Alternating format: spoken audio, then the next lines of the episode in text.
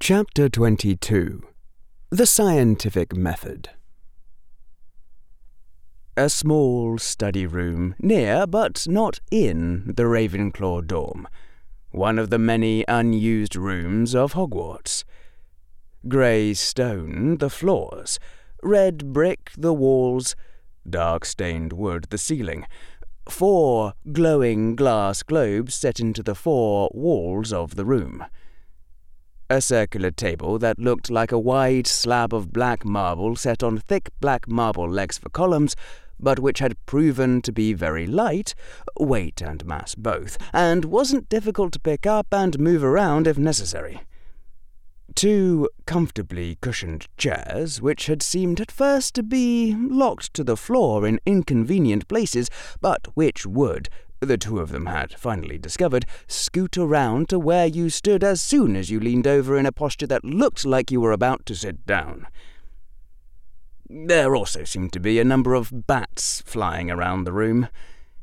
That was where future historians would one day record, if the whole project ever actually amounted to anything, the scientific study of magic had begun, with two young first year Hogwarts students. Harry James Potter Evans Verres, theorist, and Hermione Jean Granger, experimenter and test subject. Harry was doing better in classes now, at least the classes he considered interesting. He'd read more books, and not books for eleven year olds either. He'd practiced transfiguration over and over during one of his extra hours every day, uh, taking the other hour for beginning occlumency.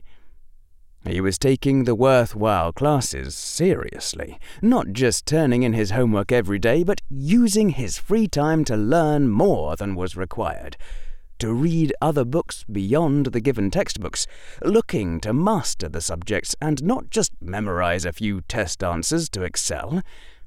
You didn't see that much outside Ravenclaw. And now, even within Ravenclaw, his only remaining competitors were Padma Patil, whose parents came from a non English speaking culture and thus had raised her with an actual work ethic, Anthony Goldstein, out of a certain tiny ethnic group that won 25% of the Nobel Prizes, and of course, striding far above everyone like a titan strolling through a pack of puppies, Hermione Granger.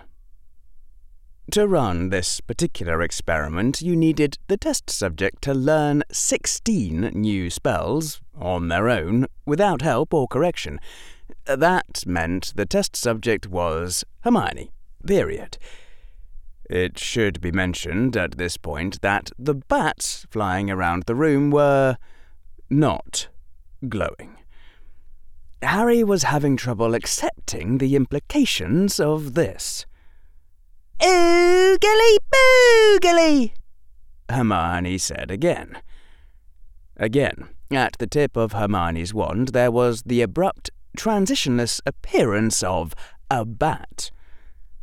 One moment, empty air, the next moment, bat.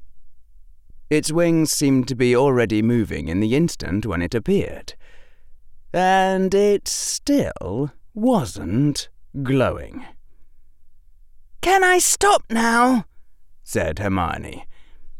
Are you sure? Harry said through what seemed to be a block in his throat. That maybe, with a bit more practice, you couldn't get it to glow? He was violating the experimental procedure he'd written down beforehand, which was a sin, and he was violating it because he didn't like the results he was getting, which was a mortal sin. You could go to science hell for that, but it didn't seem to be mattering anyway. What did you change this time? Hermione said, sounding a little weary. The durations of the oo, eh, and e sounds. It's supposed to be three to two to two, not three to one to one. Oogly boogly, said Hermione. The bat materialized with only one wing and spun pathetically to the floor, flopping around in a circle on the grey stone. Now, what is it really? said Hermione. Uh, three to two to one. Ooh, girly, boo, girly, said Hermione.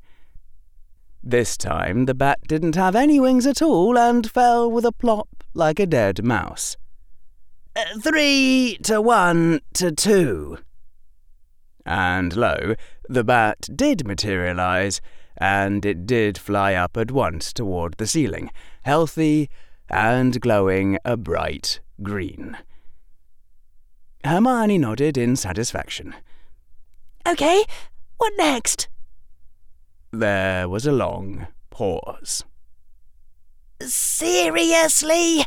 You seriously have to say oogly boogly with the duration of the oo, eh, and e sounds having a ratio of three to one to two, or the bat won't glow? Why? Why, for the love of all that is sacred? Why? Why not? Thud, thud, thud. Harry had thought about the nature of magic for a while, and then designed a series of experiments based on the premise that virtually everything Wizards believed about magic was wrong. You couldn't really need to say Wingardium Leviosa in exactly the right way in order to levitate something because. Come on! Wingardium Leviosa?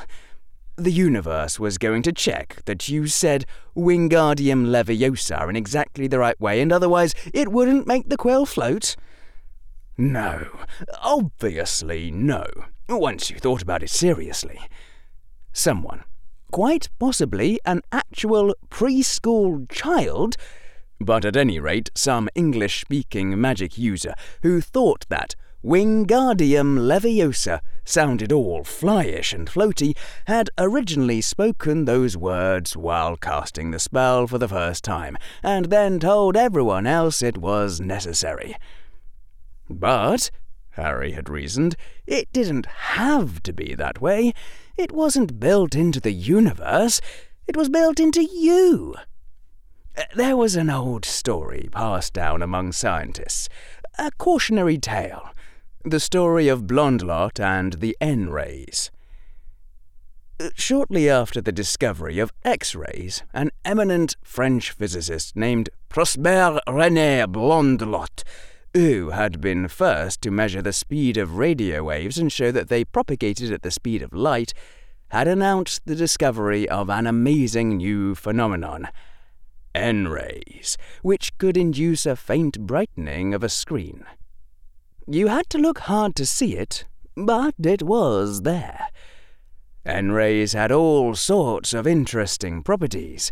They were bent by aluminium and could be focused by an aluminium prism into striking a treated thread of cadmium sulfide, which would then glow faintly in the dark. Soon, dozens of other scientists had confirmed Blondlot's results especially in France. But there were still other scientists in England and Germany who said they weren't quite sure they could see that faint glow. Blondlot had said they were probably setting up the machinery wrong. One day, Blondlot had given a demonstration of N-rays, the lights had turned out, and his assistant had called off the brightening and darkening as Blondlot performed his manipulations. It had been a normal demonstration, all the results going as expected, even though an American scientist named Robert Wood had quietly stolen the aluminium prism from the center of Blondlot's mechanism. And that had been the end of N-rays. Reality, Philip K. Dick had once said, is that which, when you stop believing in it, doesn't go away. Blondlot's sin had been obvious in retrospect. He shouldn't have told his assistant what he was doing. Blondlot should have made sure the assistant didn't know what was being tried or when it was being tried before asking him to describe the screen's brightness. It could have been that simple. Nowadays, it was called blinding, and it was one of the things modern scientists took for granted. If you were doing a psychology experiment to see whether people got angrier when they were hit over the head with red truncheons than with green truncheons, you didn't get to look at the subjects yourself and decide how angry they were. You would snap photos of them after they'd been hit with the truncheon and send the photos off to a panel of raters who would rate on a scale of 1 to 10 how angry each person looked, obviously without knowing what colour of truncheon they'd been hit with. Indeed, there was no good reason to tell the raters what the experiment was about at all, you certainly wouldn't tell the experimental subject that you thought they ought to be angrier when hit by red truncheons. You'd just offer them twenty pounds, lure them into a test room, hit them with a truncheon, colour randomly assigned, of course, and snap the photo. In fact, the truncheon hitting and photo snapping would be done by an assistant who hadn't been told about the hypothesis, so he couldn't look expectant hit harder, or snap the photo at just the right time. Blondlot had destroyed his reputation with the sort of mistake that would get a failing grade and probably derisive laughter from the TA in a first year undergraduate course on experimental design in 1991. This had been a bit longer ago, in 1904, and so it had taken months before Robert Wood had formulated the obvious alternative hypothesis and figured out how to test it, and dozens of other scientists had been sucked in. More than two centuries after science had gotten started, that late in scientific history, it still hadn't been obvious which made it entirely plausible that in the tiny wizarding world, where science didn't seem much known at all, no one had ever tried the first, the simplest, the most obvious thing that any modern scientist could think to check. The books were full of complicated instructions for all the things you had to do exactly right in order to cast a spell. And Harry had hypothesized the process of obeying those instructions, of checking that you were following them correctly, probably did do something. It forced you to concentrate on the spell. Being told to just wave your wand and wish probably wouldn't work as well. And once you believed the spell was supposed to work a certain way, once you had practiced it that way, you might not be able to convince yourself that it could work any other way. If you did the simple but wrong thing and tried to test alternative forms yourself. But what if you didn't know what the original spell had been like?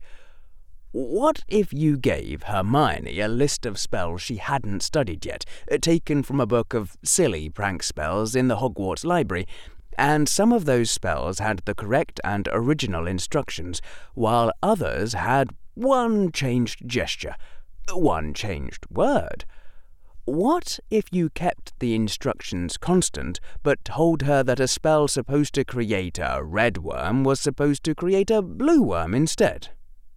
Well, in that case, it had turned out.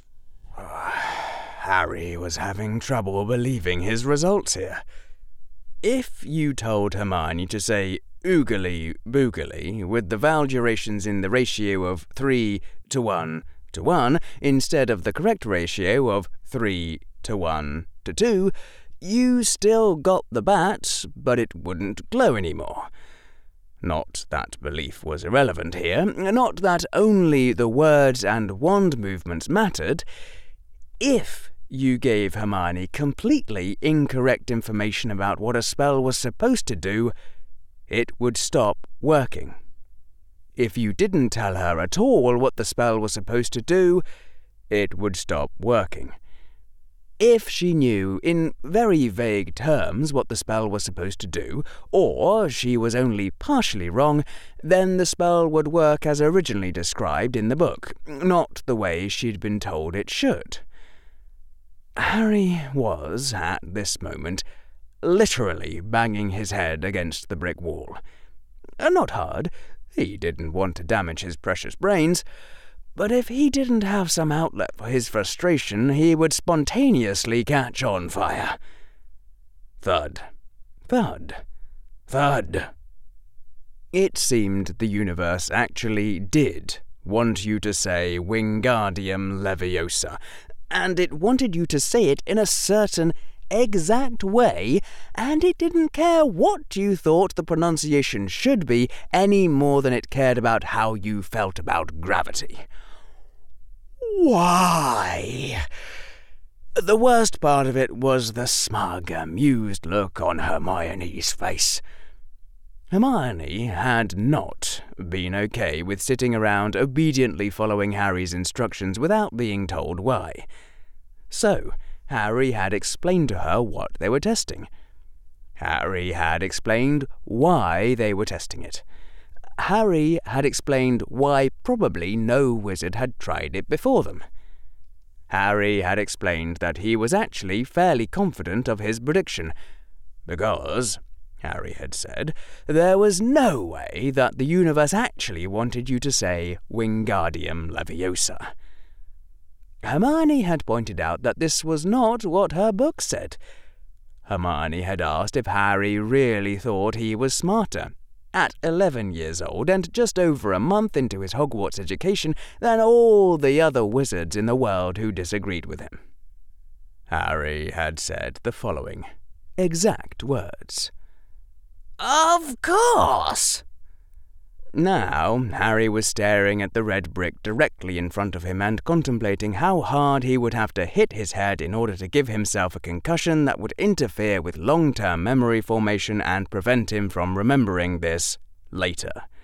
Hermione wasn't laughing, but he could feel her intent to laugh radiating out from behind him like a dreadful pressure on his skin, sort of like knowing you were being stalked by a serial killer, only worse. Say it, Harry said. I wasn't going to, said the kindly voice of Hermione Granger. It didn't seem nice. Just get it over with, said Harry. Okay, uh, so you gave me this whole long lecture about how hard it was to do basic science and how we might need to stay on the problem for 35 years, and then you went and expected us to make the greatest discovery in the history of magic in the first hour we were working together. You didn't just hope, you really expected it. You're silly. Thank you. Now. I've read all the books you gave me, and I still don't know what to call that. Overconfidence? Planning fallacy? Super duper Lake Wobegon effect? They'll have to name it after you. Harry bias. All right. But it is cute. Such a boy thing to do. Drop dead. Ah, you say the most romantic things. Thud, thud, thud. So, what's next? said Hermione. Harry rested his head against the bricks. His forehead was starting to hurt where he'd been banging it. Uh, nothing. I have to go back and design different experiments. Over the last month, Harry had carefully worked out, in advance, a course of experimentation for them that would have lasted until December. It would have been a great set of experiments if the very first test had not falsified the basic premise. Harry could not believe he had been this dumb. Let me correct myself, said Harry. I need to design one new experiment. I'll let you know when I've got it, and we'll do it. And then I'll design the next one. How does that sound? It sounds like someone wasted a whole lot of effort. Thud. Ow. He'd done that a bit harder than he'd planned. So? said Hermione. She was leaning back in her chair, and the smug look was back on her face. What did we discover today? I discovered, said Harry through gritted teeth, that when it comes to doing truly basic research on a genuinely confusing problem where you have no clue what's going on, my books on scientific methodology aren't worth crap. Language, Mr. Potter. Some of us are innocent young girls. Fine, but if my books were worth a carp, that's a kind of fish, not anything bad. They would have given me the following important piece of advice. When there's a confusing problem and you're just starting out and you have a falsifiable hypothesis, go test it. Find some simple, easy way of doing a basic check and do it right away. Don't worry about designing an elaborate course of experiments that would make a grant proposal look impressive to a funding agency.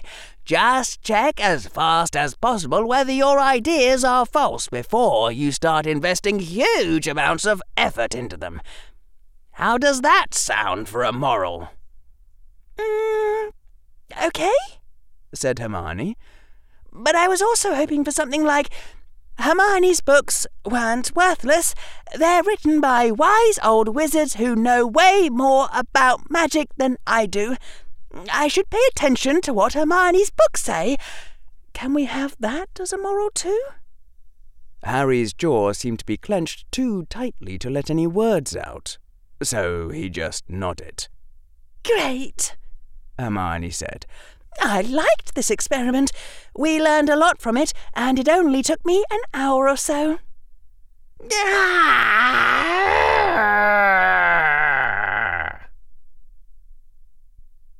In the dungeons of Slytherin, an unused classroom lit with eerie green light, much brighter this time and coming from a small crystal globe with a temporary enchantment, but eerie green light nonetheless, casting strange shadows from the dusty desks.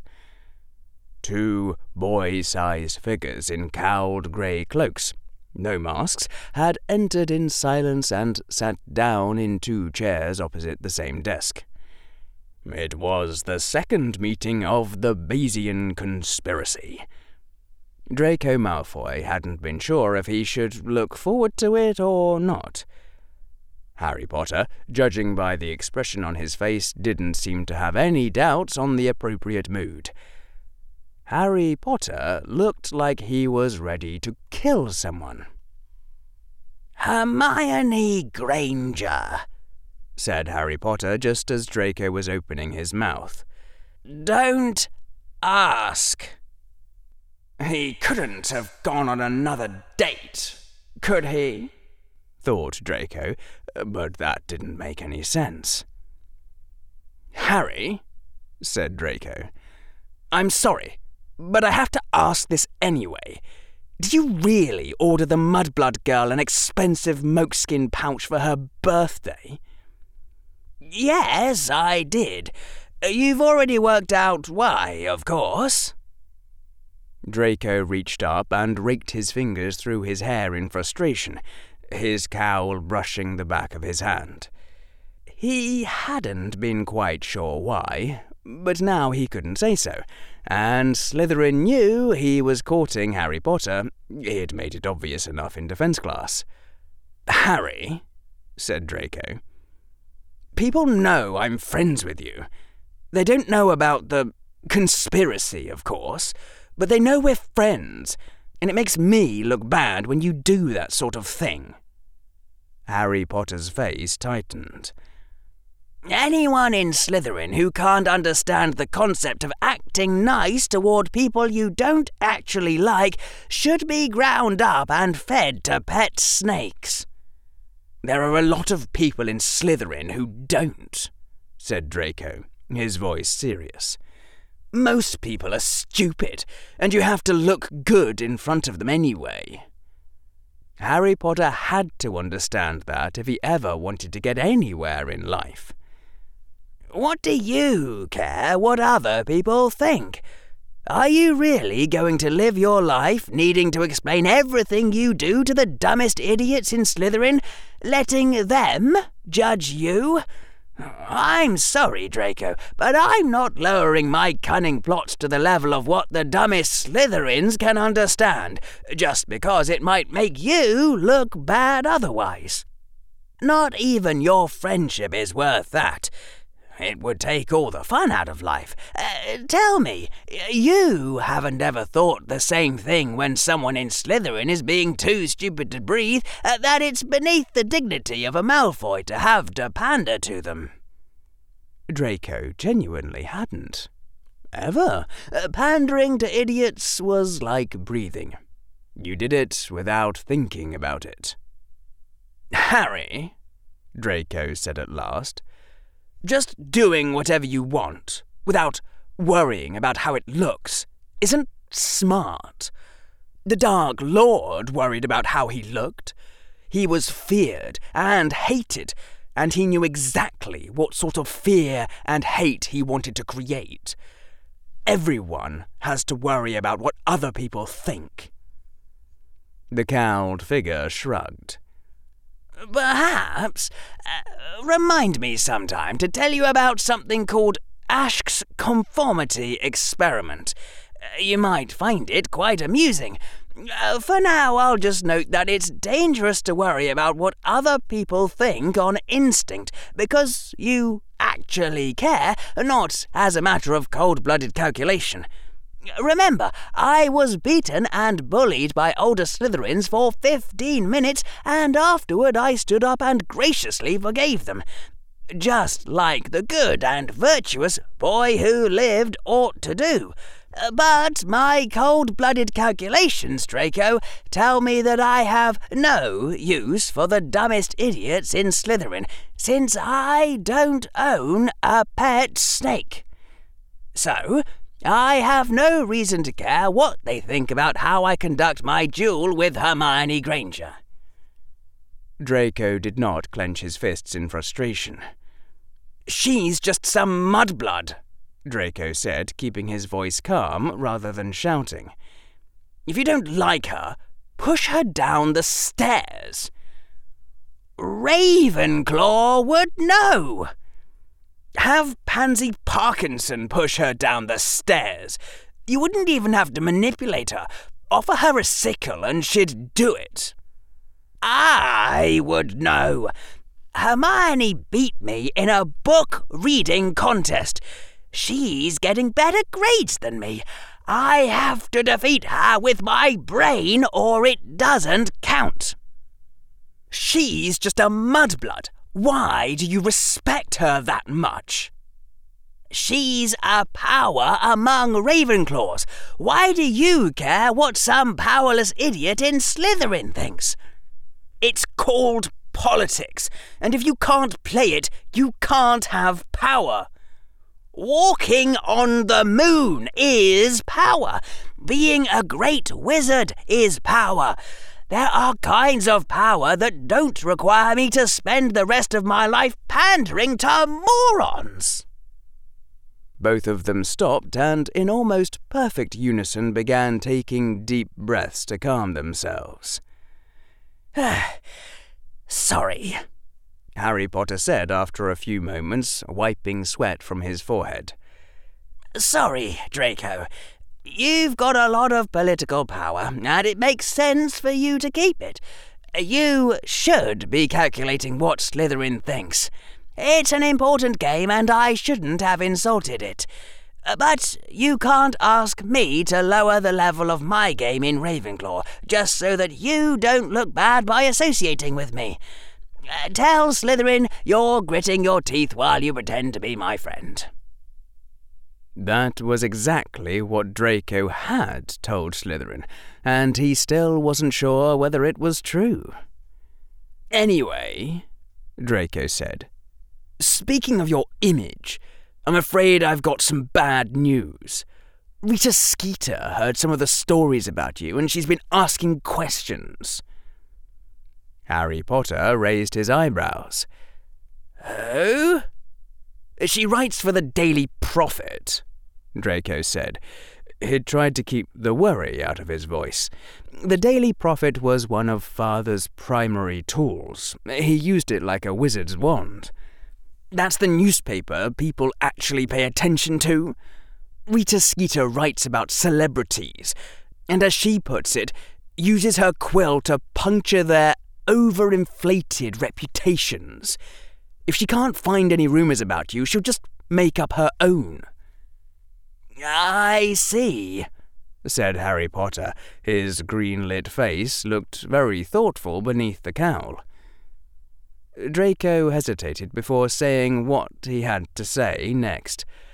By now, someone had certainly reported to Father that he was courting Harry Potter, and Father would also know that Draco hadn't written home about it, and Father would understand that Draco didn't think he could actually keep it a secret, which sent a clear message that Draco was practicing his own game now, but still on Father's side, since if Draco had been tempted away, he would have been sending false reports. It followed that Father had probably anticipated what Draco was about to say next. Playing the game with father for real was a rather unnerving sensation. Even if they were on the same side, it was, on the other hand, exhilarating. But Draco also knew that in the end it would turn out that father had played the game better. There was no other way it could possibly go. Harry, Draco finally said, this isn't a suggestion. This isn't my advice. Just the way it is. My father could almost certainly quash that article, but it would cost you. That father had been expecting Draco to tell Harry Potter exactly that was not something Draco said out loud. Harry Potter would work it out on his own, or not. But instead, Harry Potter shook his head, smiling beneath the cowl.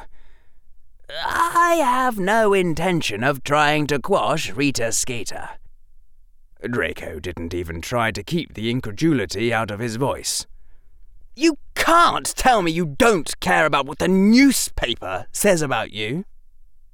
I care less than you might think, said Harry Potter.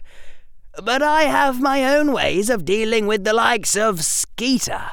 I don't need Lucius's help. A worried look came over Draco's face before he could stop it. Whatever Harry Potter was about to do next, it would be something Father wasn't expecting, and Draco was feeling very nervous about where that might lead. Draco also realized that his hair was getting sweaty underneath the cowl. He'd never actually worn one of those before and hadn't realized that the Death Eater's cloaks probably had things like cooling charms. Harry Potter wiped some sweat from his forehead again, grimaced, took out his wand, pointed it upward, took a deep breath, and said, Frigideiro! Moments later, Draco felt the cold draught. Frigideiro, Frigideiro, Frigideiro, Frigideiro, Frigideiro. Then Harry Potter lowered the wand, though his hand seemed a bit shaky, and put it back into his robes. The whole room seemed perceptibly cooler. Draco could have done that too, but still, not bad. So, Draco said, science. You're going to tell me about blood. We are going to find out about blood, Harry Potter said, by doing experiments. All right, Draco said. What sort of experiments? Harry Potter smiled evilly beneath his cowl and said, You tell me. Draco had heard of something called the Socratic method, which was teaching by asking questions, named after an ancient philosopher who had been too smart to be a real muggle and hence had been a disguised pureblood wizard. One of his tutors had used Socratic teaching a lot. It had been annoying, but effective. Then there was the Potter method, which was insane. To be fair, Draco had to admit that Harry Potter had tried the Socratic method first and it hadn't been working too well. Harry Potter had asked how Draco would go about disproving the blood purist hypothesis that wizards couldn't do the neat stuff now they'd done eight centuries ago because they had interbred with muggleborns and squibs. Draco had said that he didn't understand how Harry Potter could sit there with a straight face and claim this was not a trap. Harry Potter had replied, still with a straight face, that if it was a trap, it would have been so pathetically obvious that he ought to be ground up and fed to pet snakes. But it was not a trap. It was simply a rule of how scientists operate that you have to try to disprove your own theories and if you made an honest effort and failed, that was victory. Draco had tried to point out the staggering stupidity of this by suggesting the key to surviving a duel was to cast Avada Kedavra on your own foot and miss. Harry Potter had nodded. Draco had shaken his head.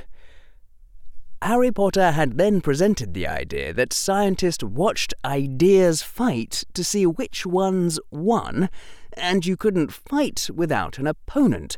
So, Draco needed to figure out opponents for the blood purist hypothesis to fight so that blood purism could win, which Draco understood a little better, even though Harry Potter had said it with a rather distasteful look like it was clear that if blood purism was the way the world really was, then the sky just had to be blue, and if some other theory was true, the sky just had to be green, and nobody had seen the sky yet, and then you went outside and looked, and the blood purists won, and after this had happened six times in a row, people would start noticing the trend. Harry Potter had then proceeded to claim that all the opponents Draco was inventing were too weak, so blood purism wouldn't get credit for defeating them because the battle wouldn't be impressive enough. Draco had understood that too. Wizards have gotten weaker because house elves are stealing our magic hadn't sounded impressive to him either. Though Harry Potter had said that one at least was testable, in that they could try to check if house elves had gotten stronger over time, and even draw a picture representing the increasing strength of house elves, and another picture representing the decreasing strength of wizards, and if the two pictures matched, that would point to the house elves. All said in such completely serious tones that Draco had felt an impulse to ask Dobby a few pointed questions under Veritaserum before snapping out of it. And Harry Potter had finally said that Draco couldn't fix the battle. Scientists weren't dumb. It would be obvious if you fixed the battle. It had to be a real fight between two different theories that might both really be true, with a test that only the true hypothesis would win. Something that actually would come out different ways depending on which hypothesis was actually correct. And there would be experienced scientists watching to make sure that was exactly what happened. Harry Potter had claimed that he himself just wanted to know how blood really worked, and for that he needed to see blood purism really win. And Draco wasn't going to fool him with theories that were just there to be knocked down. Even having seen the point, Draco hadn't been able to invent any uh, plausible alternatives, as Harry Potter put it, to the idea that wizards were getting less powerful because they were mixing their blood with mud. It was too obviously true. It was then that Harry Potter had said, rather frustrated, that he couldn't imagine Draco was really this bad at considering different viewpoints. Surely there had been Death Eaters who had posed as enemies of blood purism and had come up with much more plausible sounding arguments against their own side than Draco was offering. If Draco had been trying to pose as a member of Dumbledore's faction and come up with the house elf hypothesis, he wouldn't have fooled anyone for a second. Draco had been forced to admit this was a point. Hence, the Potter method. Please, Dr. Malfoy, whined Harry Potter, why won't you accept my paper? Harry Potter had needed to repeat the phrase. Just pretend to be pretending to be a scientist. Three times before Draco had understood. In that moment, Draco had realized that there was something deeply wrong with Harry Potter's brain, and anyone who tried legilimency on it would probably never come back out again. Harry Potter had then gone into further and considerable detail. Draco was to pretend to be a Death Eater who was posing as the editor of a scientific journal, Dr. Malfoy, who wanted to reject his enemy, Dr. Potter's, paper on the heritability of magical ability. And if the Death Eater didn't act like a real scientist would, he would be revealed as a Death Eater and executed while Dr. Malfoy was also being watched by his own rivals and needed to appear to reject Dr. Potter's paper for neutral scientific reasons, or he would lose his position as journal editor. It was a wonder the sorting hat wasn't gibbering madly in St. Mungo's. It was also the most complicated thing anyone had ever asked Draco to pretend, and there was no possible way he could have refused the challenge. Uh, right now, they were, as Harry Potter had put it, getting in the mood. I'm afraid, Dr. Potter, that you wrote this in the wrong colour of ink, Draco said. Next! Dr. Potter's face did an excellent job of crumpling in despair, and Draco couldn't help but feel a flash of Dr. Malfoy's glee, even though the Death Eater was only pretending to be Dr. Malfoy. Well, this part was fun.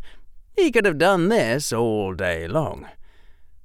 Dr. Potter got up from the chair slumped over in dismay and trudged off, and turned into Harry Potter, who gave Draco a thumbs up, and then turned back into Dr. Potter again, now approaching with an eager smile.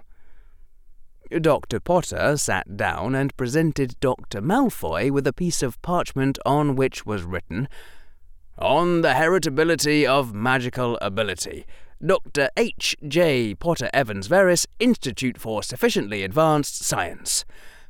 My observation. Today's wizards can't do things as impressive as what wizards used to do 800 years ago. My conclusion. Wizard kind has become weaker by mixing their blood with muggleborns and squibs. Uh, Dr. Malfoy, said Dr. Potter with a hopeful look, I was wondering if the Journal of Irreproducible Results could consider for publication my paper entitled on the heritability of magical ability. Draco looked at the parchment, smiling while he considered possible rejections. If he was a professor, he would have refused the essay as too short, so. It's too long, Dr. Potter, said Dr. Malfoy. For a moment, there was genuine incredulity on Dr. Potter's face.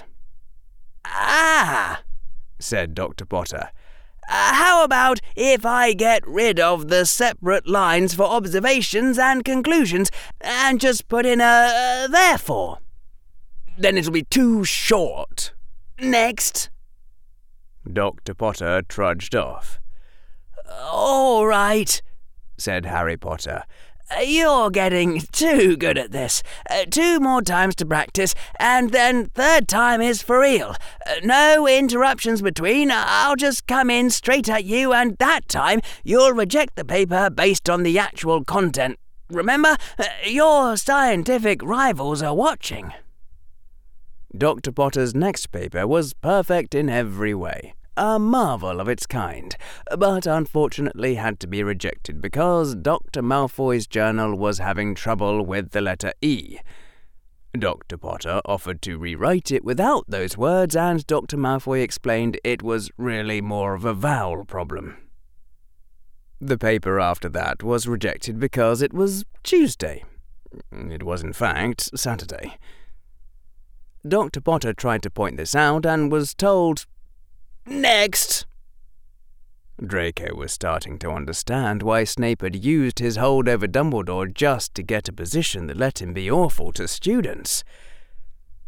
And then. Dr. Potter was approaching with a superior smirk on his face. This is my latest paper on the heritability of magical ability. Dr. Potter stated confidently and thrust out the parchment. I have decided to allow your journal to publish it, and have prepared it in perfect accordance with your guidelines so that you may publish it quickly. The Death Eater decided to track down and kill Dr. Potter after his mission was done. Dr. Malfoy kept a polite smile on his face, since his rivals were watching, and said, the pause stretched, with Dr. Potter looking at him impatiently. Let me look at that, please. Dr. Malfoy took the parchment and perused it carefully.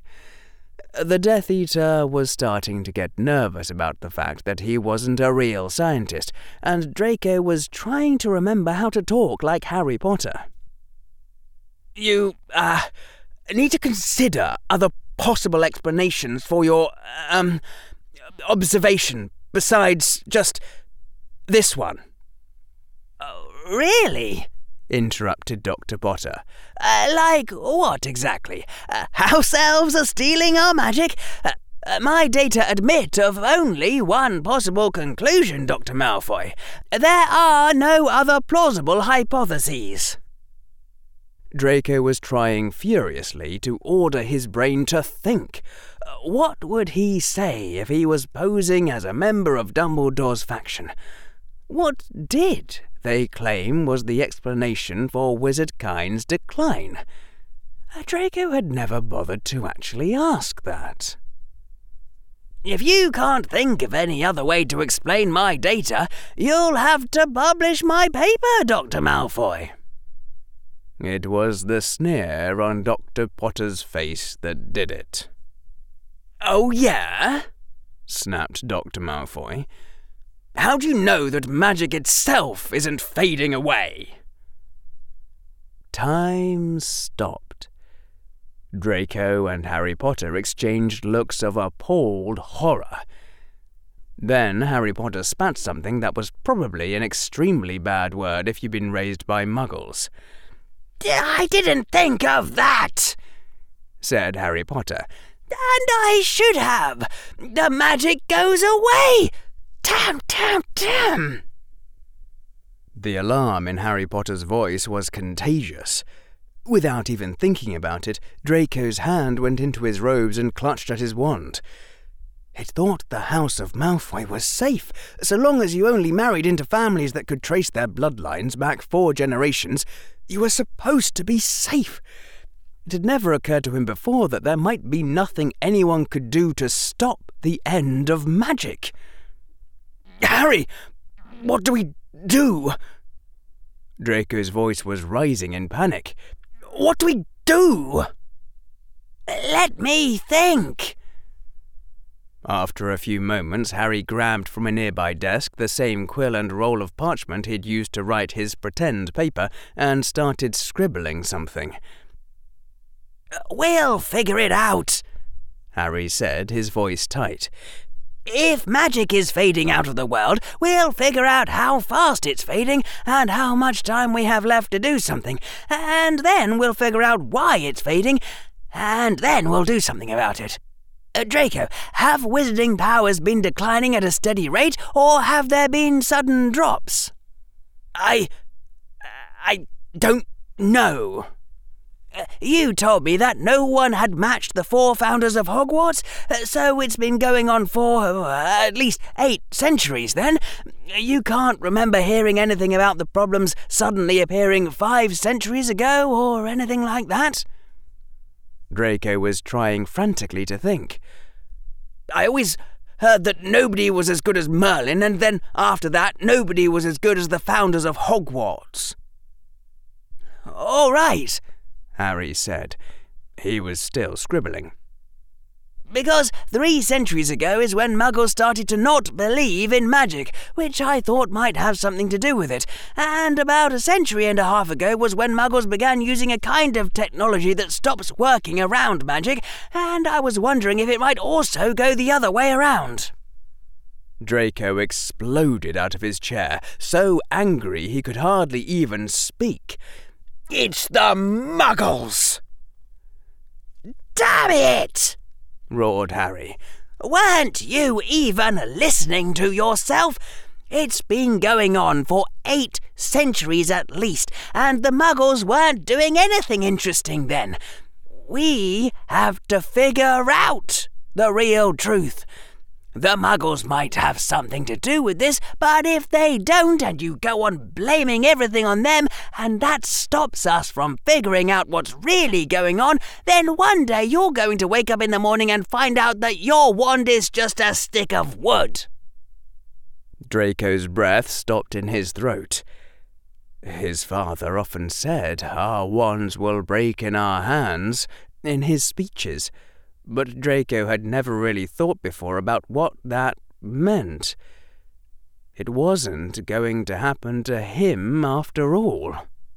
And now suddenly it seemed very real. Just a stick of wood. Draco could imagine just what it would be like to take out his wand and try to cast a spell and find that nothing was happening. That could happen to everyone. There would be no more wizards, no more magic. Ever.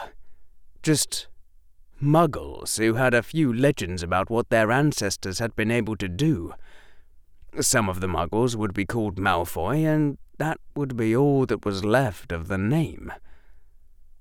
For the first time in his life, Draco realized why there were Death Eaters. He'd always taken for granted that becoming a Death Eater was something you did when you grew up. Now Draco understood. He knew why father and father's friends had sworn to give their lives to prevent the nightmare from coming to pass. There were things you couldn't just stand by and watch happen. But what if it was going to happen anyway?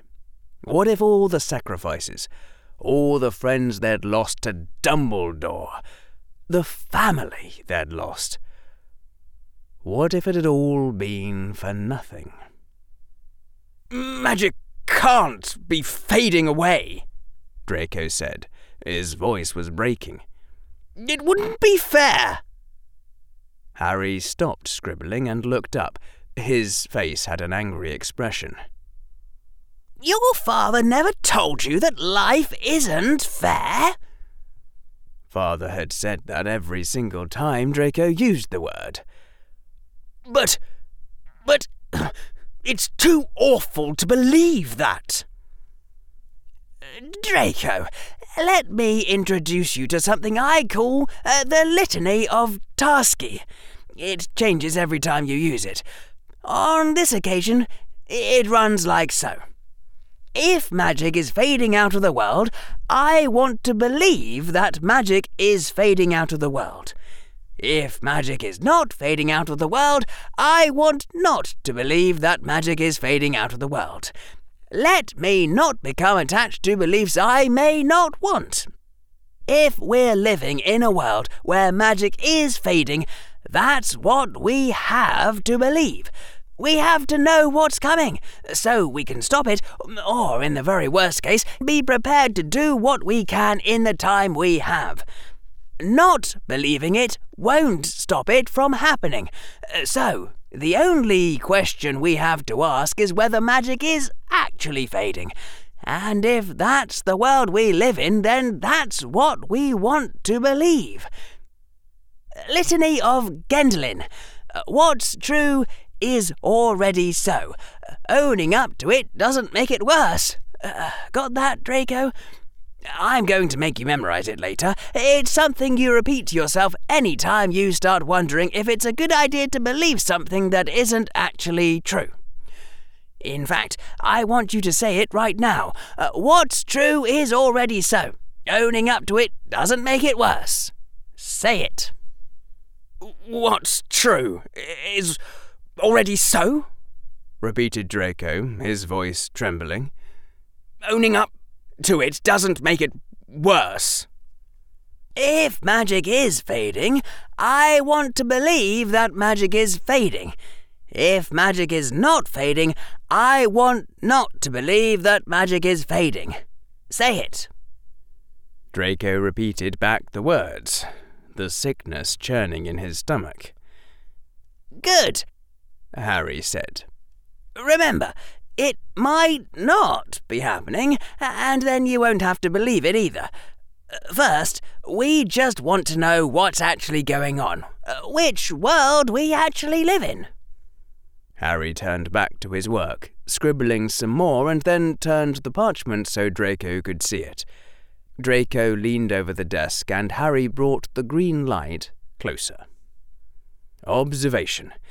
Wizardry isn't as powerful now as it was when Hogwarts was founded. Hypotheses 1. Magic itself is fading. 2. Wizards are interbreeding with muggles and squibs. 3. Knowledge to cast powerful spells is being lost. 4 wizards are eating the wrong foods as children, or something else besides blood is making them grow up weaker. 5. Muggle technology is interfering with magic. Since 800 years ago? 6. Stronger wizards are having fewer children. Draco equals only child. Check if three powerful wizards, Quirrell, Dumbledore, Dark Lord, had any children. Tests. All right, Harry said. His breathing sounded a little calmer. Uh, now, when you're dealing with a confusing problem and you have no idea what's going on, the smart thing to do is figure out some really simple tests, uh, things you can look at right away. We need fast tests that distinguish between these hypotheses observations that would come out a different way for at least one of them compared to all the other ones. Draco stared at the list in shock. He was suddenly realizing that he knew an awful lot of purebloods who were only children. Himself, Vincent, Gregory, practically everyone. The two most powerful wizards everyone talked about were Dumbledore and the Dark Lord, and neither had any children. Just like Harry had suspected. It's going to be really hard to distinguish between two and six, Harry said. It's in the blood either way, You'd have to try and track the decline of wizardry and compare that to how many kids different wizards were having and measure the abilities of muggleborns compared to purebloods. Harry's fingers were tapping nervously on the desk. Let's just lump six in with two and call them the blood hypothesis for now. Four is unlikely because then everyone would notice a sudden drop when the wizards switched to new foods. It's hard to see what would have changed steadily over 800 years, Five is unlikely for the same reason. No sudden drop. Muggles weren't doing anything 800 years ago. Four looks like two, and five looks like one anyway, so mainly we should be trying to distinguish between one, two, and three.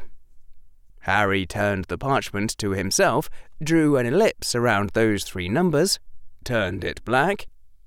Magic is fading, blood is weakening, knowledge is disappearing. What test comes out differently depending on which of those is true?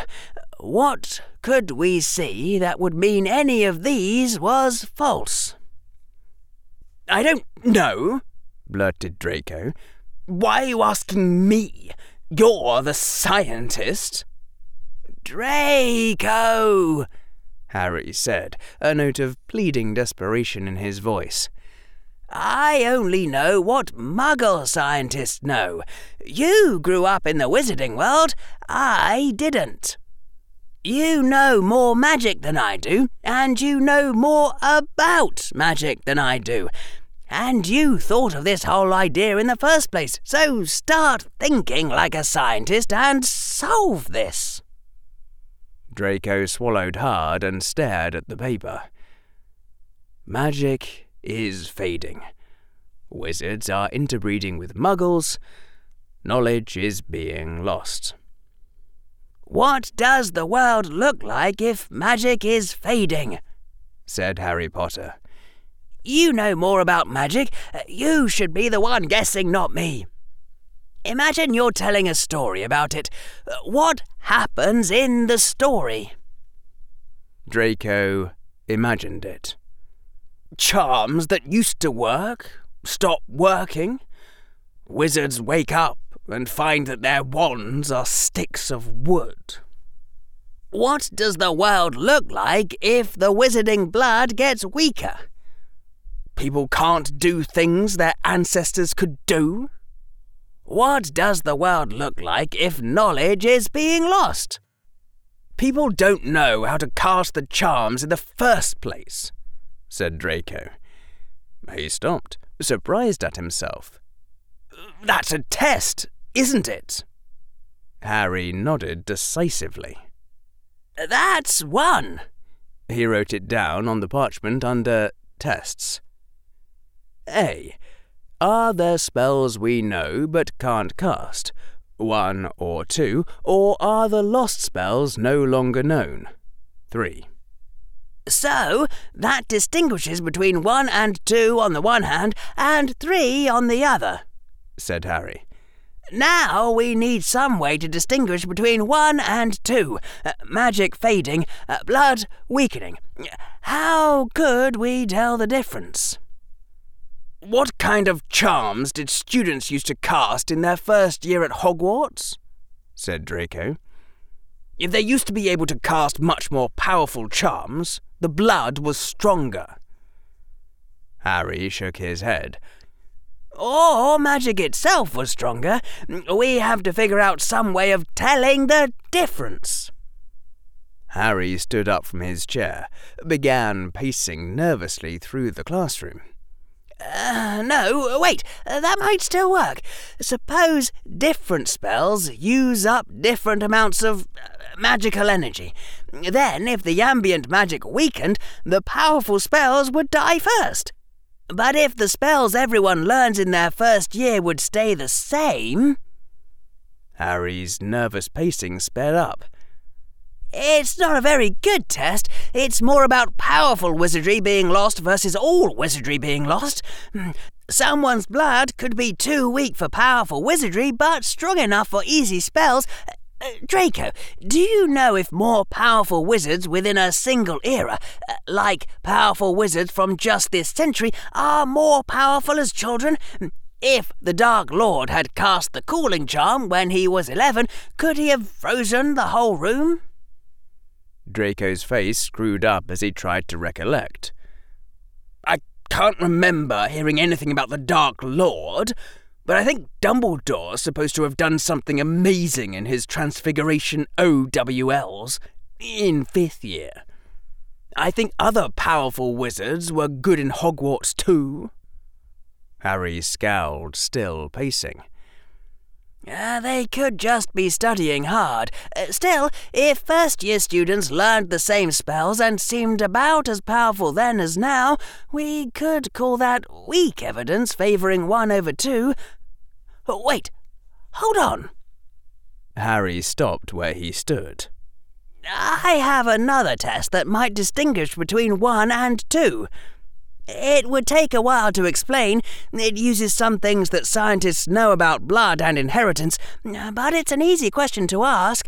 And if we combine my test and your test, and they both come out the same way, that's a strong hint at the answer. Harry almost ran back to the desk, took the parchment, and wrote B. Did ancient first year students cast the same sort of spells with the same power as now? Weak evidence for 1 over 2, but blood could also be losing powerful wizardry only. C. Additional test that distinguishes 1 and 2 using scientific knowledge of blood. We'll explain later. Okay, said Harry. We can at least try to tell the difference between 1 and 2 and 3. So let's go with this right away.